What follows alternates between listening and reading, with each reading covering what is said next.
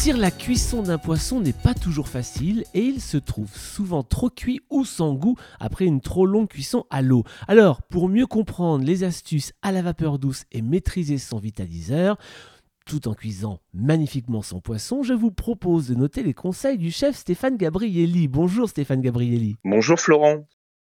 Alors pour réussir un poisson vitaliseur, qu'est-ce qu'il faut savoir? Alors, déjà, c'est de choisir un poisson de qualité. Donc euh, ça c'est vraiment ça c'est vraiment important euh, d'avoir un poisson de pêche durable parce que ça c'est aussi une chose. Vaut mieux avoir un macro euh, sauvage plutôt qu'un poisson d'élevage à privilégier. Mais bon, il y a de très bons poissons d'élevage de qualité. Ça c'est la première chose. La deuxième chose, on peut cuire des poissons entiers comme des dorades. On peut cuire aussi des filets de poisson.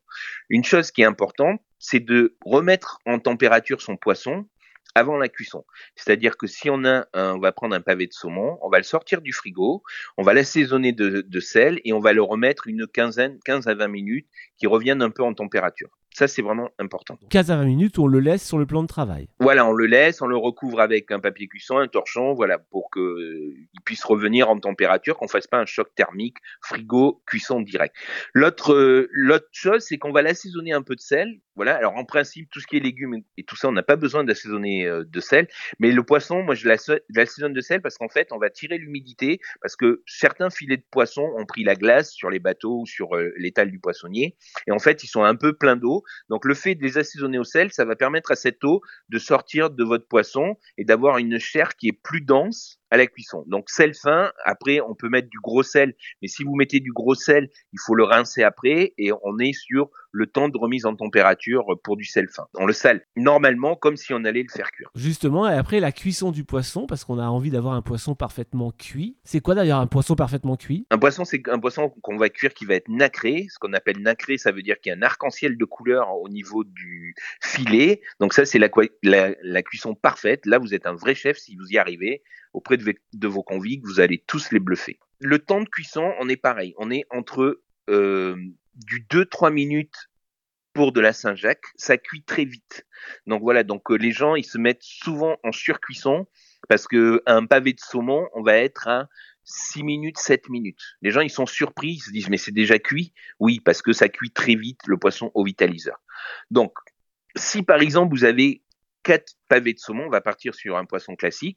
Vous mettez, bon bien sûr toujours le vitaliseur à ébullition, vous mettez vos pavés de saumon, le côté peau, on met toujours le côté peau euh, au contact du tamis, parce que ce qui va permettre aux toxines euh, de surface et quand le poisson a pris la glace ou quoi, bah, d'évacuer dans l'eau de la cuve. Donc voilà, donc c'est ça c'est important. On va le mettre en cuisson 5 à 6 minutes une fois qu'il est cuit, on va le sortir. Ne laissez pas le pavé de saumon euh, dedans parce qu'il va continuer à cuire. La deuxième méthode, justement celle que je vais vous expliquer, c'est la cuisson par inertie.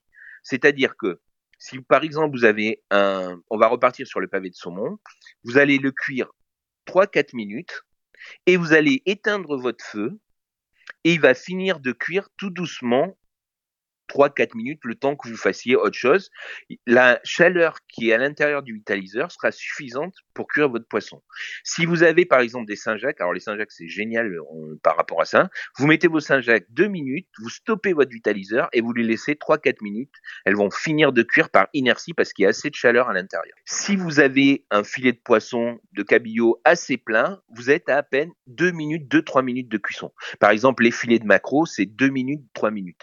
C'est vraiment très très rapide. Les gens, ils sont surpris par rapport à ça. Et le poisson surgelé, parce que beaucoup surgèlent son, leur poisson, comment on va préparer un poisson surgelé à la vapeur? Alors le problème, le problème, c'est que le poisson surgelé, euh, moi j'évite parce qu'en fait on a quelque chose qui est à moins 18 degrés à cœur et en fait on va cuire euh, les extrémités et l'intérieur va avoir du mal à cuire. Donc on va pas avoir une chaleur qui va être diffusée à l'intérieur. On va avoir un poisson sec à l'extérieur et un poisson qui est un peu dur à l'intérieur. Si vous avez des filets pleins, c'est-à-dire des filets de 1 cm et que vous achetez du poisson surgelé parce que parfois, suivant où on est, on peut pas avoir un poissonnier tous les matins qui vient chez vous. Vaut mieux cuire un bon poisson congelé plutôt que d'avoir un poisson frais qui, est, qui a une semaine d'étalage et qui est pas très bon à consommer. Donc euh, le poisson congelé, bien sûr. Alors si vous avez par exemple un filet de dorade congelé, donc ou vous le laissez revenir en température, autrement vous le mettez congelé dans votre vitaliseur 3-4 minutes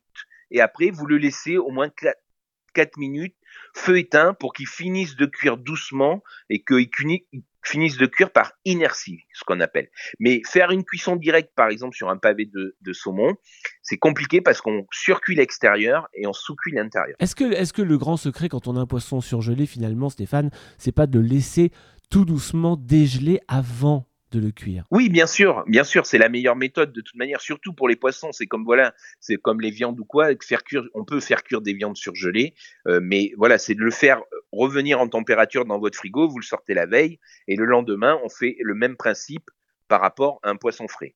Ça, il n'y a absolument pas de problème par rapport à ça. Stéphane, si par exemple dans la cuisson du poisson, ce qui peut arriver, l'eau euh, de la cuve remonte et fait des écumes dans le tamis, qu'est-ce qu'on fait? Alors, euh, c'est un conseil qu'on m'avait donné par une vieille utilisatrice du vitaliseur, je ne l'ai pas inventé, c'est que vous allez mettre 2 à 3 cuillères à soupe d'huile végétale dans votre eau du, de la cuve et ça va faire une petite pellicule et vous avez plus d'écume qui va remonter dans votre tamis. Ça arrive aussi souvent pour les coquillages, les moules.